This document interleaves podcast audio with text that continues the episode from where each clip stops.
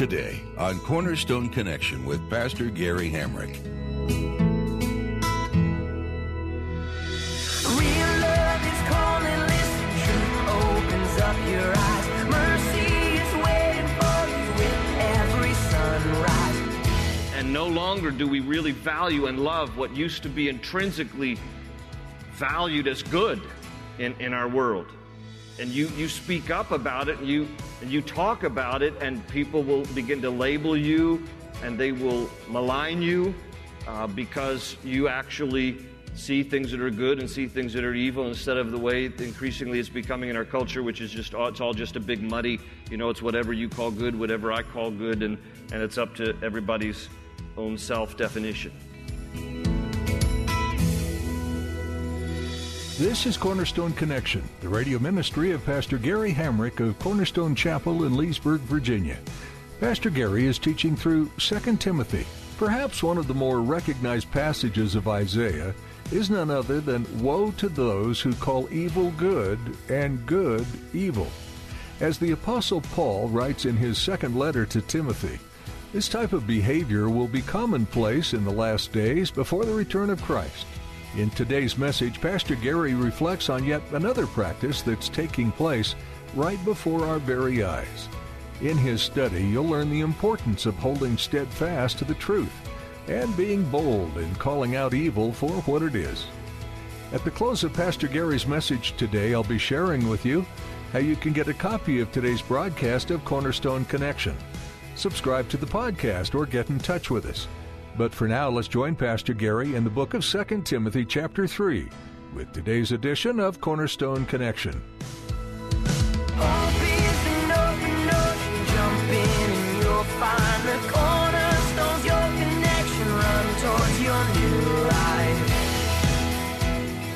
We've gone from capital punishment to corporal punishment to MC Hammer. Can't touch this. I mean, it, like nobody's going to be touched. You touch anybody now, we're talking lawsuit, social services. So, okay, all right, that's fair. But at some point, parents lovingly need to give some guidance in their homes uh, because the condition of our culture towards the return of Christ is going to be increased disobedience to parents. Number seven on the list is ungrateful. I don't know that that really needs any commentary. I mean, how thankful are you? Uh, we see people in our culture who are just ungrateful, just ungrateful, just not thankful about stuff. Uh, number eight is unholy, clearly a lack of righteousness. Here's some more on the list without love. Now, this particular uh, word in the Greek is astorge.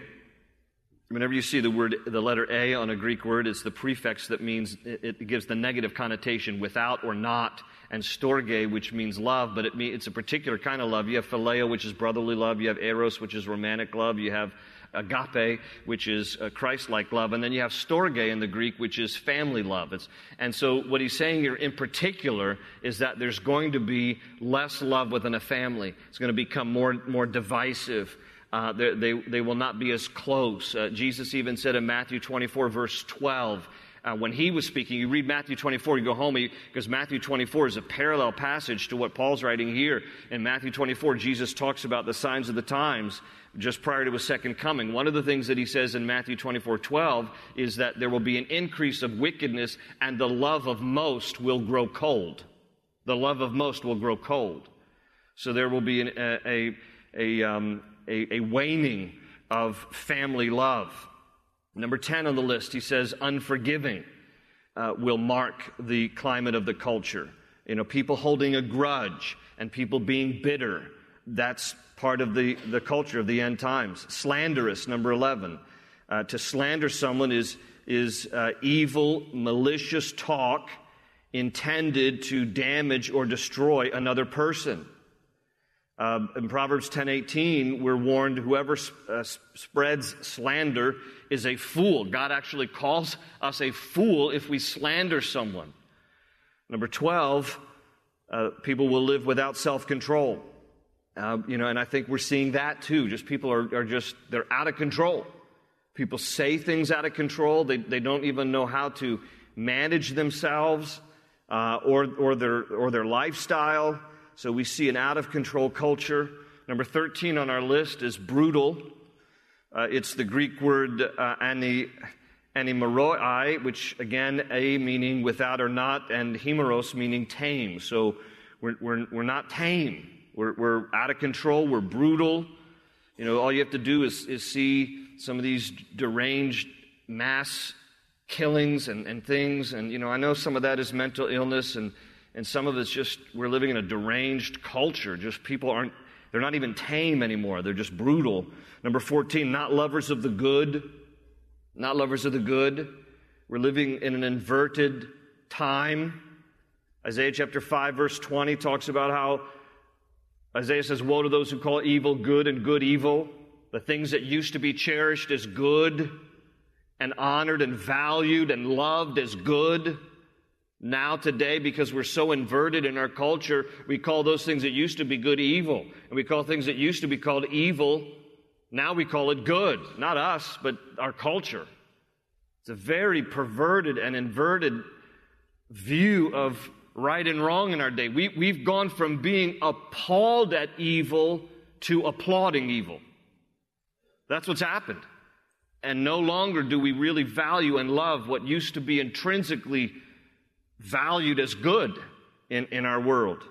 And you, you speak up about it and you, and you talk about it, and people will begin to label you and they will malign you uh, because you actually see things that are good and see things that are evil instead of the way increasingly it's becoming in our culture, which is just, it's all just a big muddy, you know, it's whatever you call good, whatever I call good, and, and it's up to everybody's own self definition. And number 15, treacherous. And it literally means someone who betrays. Someone who betrays. A lack of loyalty. Uh, number 16 uh, is the word rash. In the NIV, it means to be impulsive. Literally, literally in the Greek, it means to fall forward. Uh, so it's, it's like rushing into things, being rash. Uh, you know, we have a problem in our day of people just coming to rash conclusions and rash judgments, and, and we just need to, you know, calm down.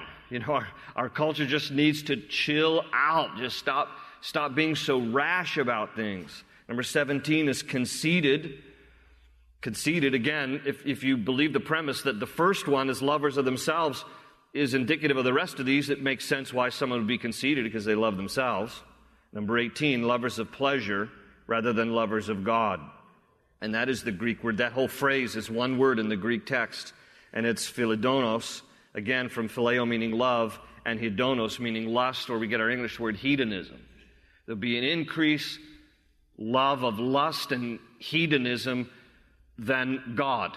I just read an article yesterday uh, that was published by the CDC, the Center for Disease Control. Uh, the headline of the article is STDs hit an all time high in the U.S. for four straight years.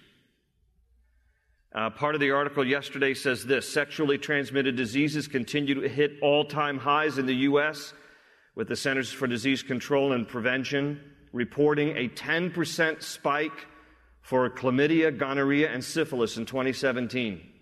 The Federal Health Agency said in a report released on Tuesday, yesterday, that the numbers, which include nearly 2.3 million new cases of the aforementioned diseases, just in the U.S., reflect, quote, a steep, sustained increase, end quote, in STDs since 2013. The data, which was presented at the 2018 STD Prevention Conference, that must be a joyful conference to attend. Where are you going? I'm going to the STD conference. Have a nice trip. The data which was presented at the 2018 STD Prevention Conference found a 67% increase in gonorrhea diagnoses which officials sounded alarm over due to the growing threat of untreatable strains. We all know this, right? That the overprescription of antibiotics has now created bacteria resistant strains. And, and they're saying here that with the, such a 67% increase just over last year in gonorrhea diagnoses, that they have a concern that antibiotics will not be able to treat it. A lover of pleasure. That's what that's about rather than being a lover of God. And number 19 on the list is a form of godliness, but denying its power. In other words, we're going to live in a time where there will be religious appearance but no relationship experience with God. There's a lot of God speak in our world. A lot of people who talk like they're born again. And you know what makes it difficult is because we don't know somebody's heart. Sometimes I'm just like, now I don't know. When you say like born again, are you talking like born again, the kind of born again I think born again? Or are you thinking different kind of born again? What kind of born again? And now we got to even talk about what we even mean by terms. Like he goes, I'm a Christian. What does that mean? Does that, does that mean you're a follower of Jesus Christ, or does that mean you're Jewish? You're, you're not Jewish, or you're not Muslim. You're, so people can use labels all kind of weird way. And to me, it just seems like there's a lot of God speak out there in our day, and I just don't even know anymore you know how, how you can clearly figure out if somebody's part part of the tribe you know? Are they really part of the christian community? Are they really followers of christ? Because they say they are but then you look at, at their lifestyle or you listen to some of the things they say and it and it doesn't it doesn't jive. You know now listen i'm going to give you an example but i'm going to give you an example not to judge but an example of confusion okay? Because this sounds confusing to me. God's god knows everybody's heart but I'm just going to give you an example of confusion, okay? So, Kanye West talked about his faith in an interview.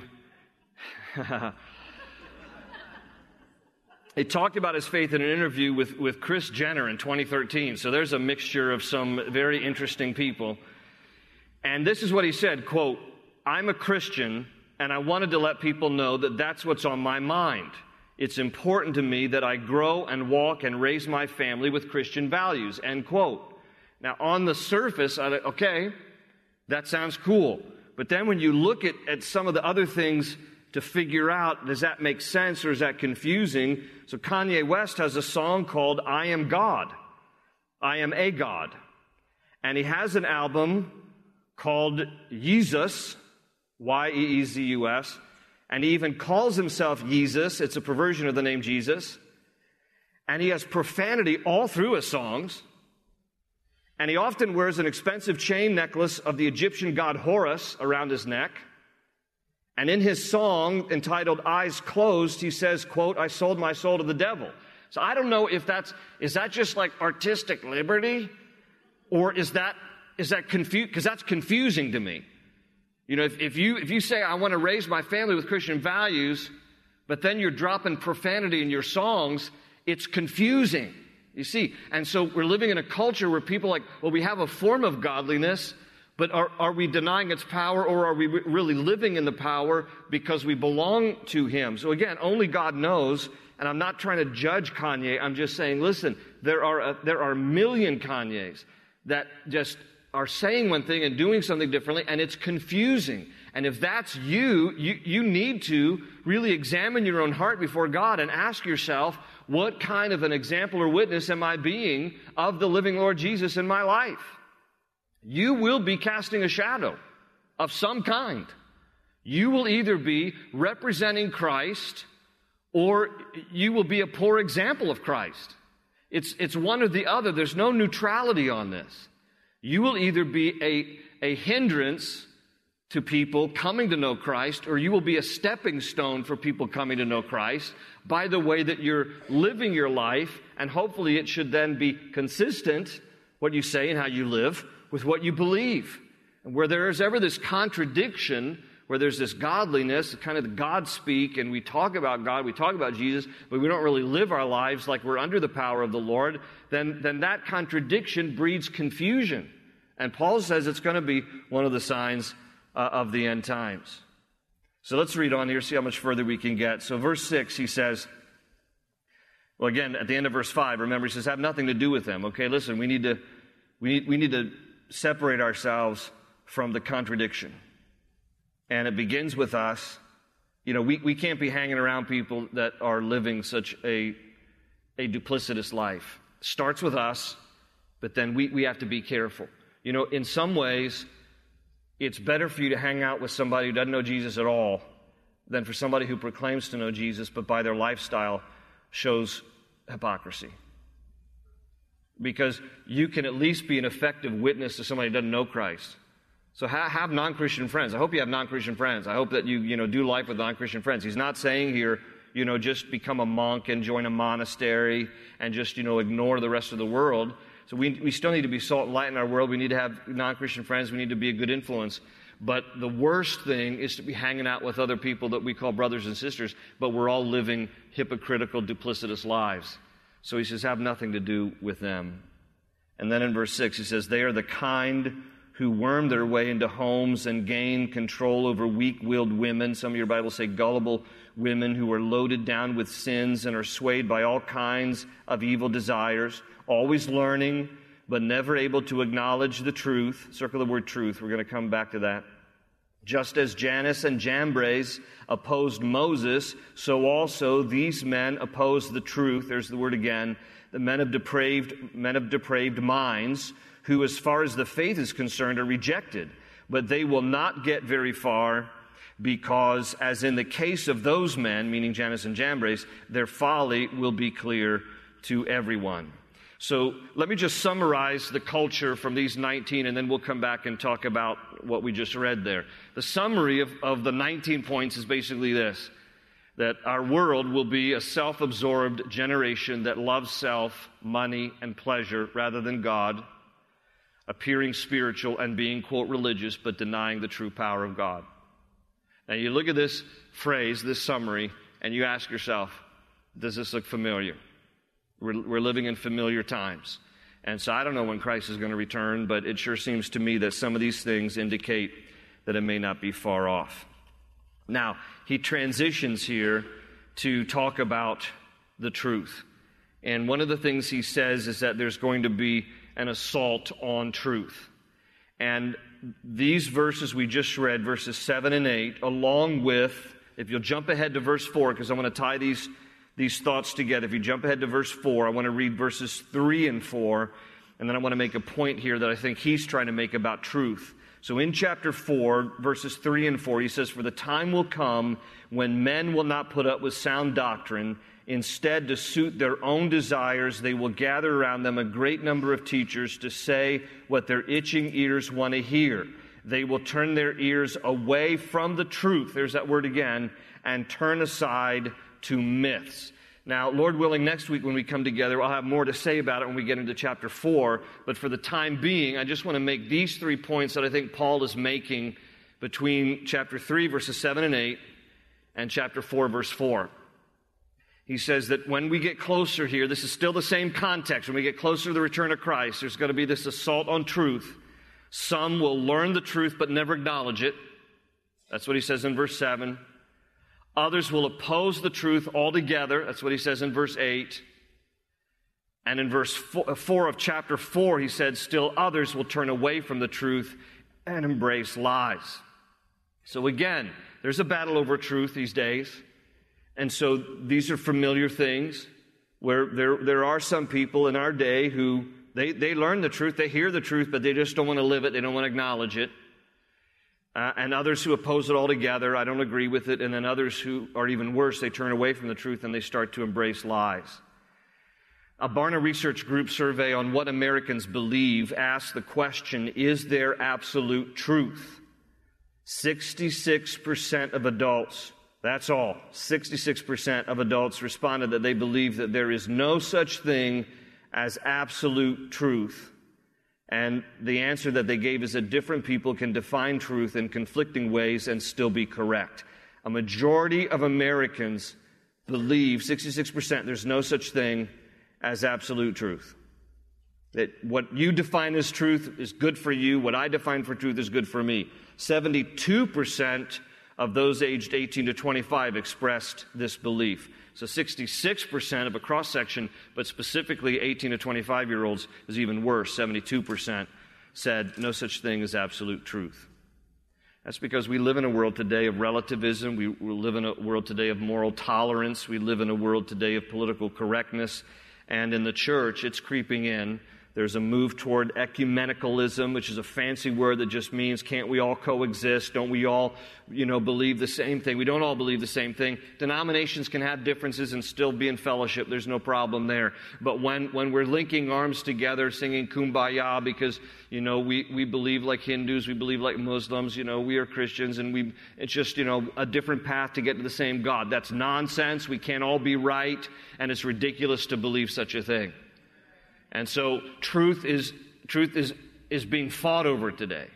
By the way, that's not a, you know, a bigoted Christian thing to say. Any Muslim would say, we, don't, we, we can't all be right. Any Hindu would say, we can't all be right. Okay, so, so Paul is exposing here what will be an assault on the truth. And he mentions two guys in verse 8. By the way, in your Bibles, you might have noticed back in chapter 3, verse 8, Jannes and Jambres. It's believed that because he speaks here specifically, these are the guys who opposed Moses. Now, in Exodus 7 to 8, these guys are not mentioned anywhere else in the Bible. And, and Paul tells us their names, and they're probably the magicians of Exodus 7 and 8. You remember when Moses first goes to Pharaoh to announce that God has determined to set the Hebrew people free, Pharaoh is reluctant. Pharaoh doesn't want to let his free slave labor force go. And so God uses a series of 10 plagues to uh, pry Pharaoh's stubborn heart uh, loose so that he is at least reluctantly willing to let him go. And so Moses and Aaron show up and uh, throw their staff down and they turn to snakes to display kind of the power of God. There are magicians who are really, the word is in Exodus 7 and 8, they're sorcerers. They're using what NIV says magic arts. It's demonic. They, they counterfeit and they imitate that first thing that Moses and Aaron do throw the, stake, throw the, uh, the uh, staffs down, they become snakes. And Paul tells us their names. Exodus is silent about their names. So Jannes and Jambres throw their, their staffs down and they become snakes. And then they also replicate the first plague, which is turning uh, the, the Nile to blood. And they also replicate the second plague, but when it comes to the third plague, they can't replicate it any further. You know, Satan can only counterfeit so much, but God is infinitely greater. And Paul is bringing those examples of those guys into this letter to Timothy because he's like, you know, there was a couple of guys who were counterfeiters too. And they were really sold out to, to Satan. They weren't really, you know, certainly a follower of, of the God of Abraham, Isaac, and Jacob. And so in the same way, there's going to be guys, even in your own day, who are going to be sold out to demonic things, and they're going to pervert the truth, and therefore some will hear the truth but not acknowledge it. Others will oppose the truth, and still others in chapter 4, verse 4, will turn their ears away from the truth and aside to myths. So there's this assault on truth today. And this is what our culture has become and is becoming even more. And we need to ask ourselves a couple of questions. How do we remain anchored in truth and at the same time discerning about our culture? And how do we stand firm in our faith and unmoved by the shifting sands of society as it trends from bad to worse before the second coming of Christ? Paul answers that. So these are questions that we are confronted with. You know, we're, we're living in a culture now, truth is very relative, everybody has their own definition of truth. So, how can we as Christians stand firm on the truth and how can we also identify the cultural trends so that we don't get swept up in all those cultural trends as we get closer to the second coming of Christ?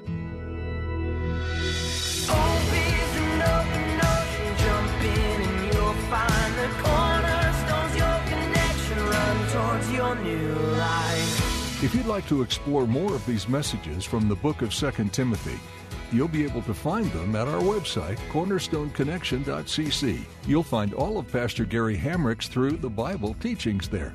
And you can subscribe to our podcast to never miss a new edition of the program. We're glad you took time to learn from the book of 2 Timothy with us today on Cornerstone Connection, and we hope you've been encouraged listening to the words of the Apostle Paul. Paul was nearing the end of his life when writing to Timothy, but he wasn't planning to slow down his ministry. Paul wanted to continue to share the gospel message wherever and however he could, serving his Savior until his final breath. Paul's mindset is one that you're encouraged to adopt too. No matter your age or stage of life, you can be serving Jesus. you can continue to tell the story of the gospel and lead others to the grace and hope that you know. We'd love to come alongside you in prayer as you continue to minister for the kingdom. So please give us a call and let us know how we can do that. 703 771 1500. That's 703 771 1500. Thanks for tuning in today. Pastor Gary will have more to share next time right here on Cornerstone Connection.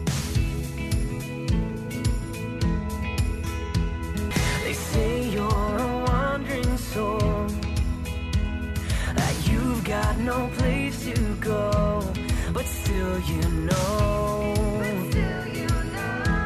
you're not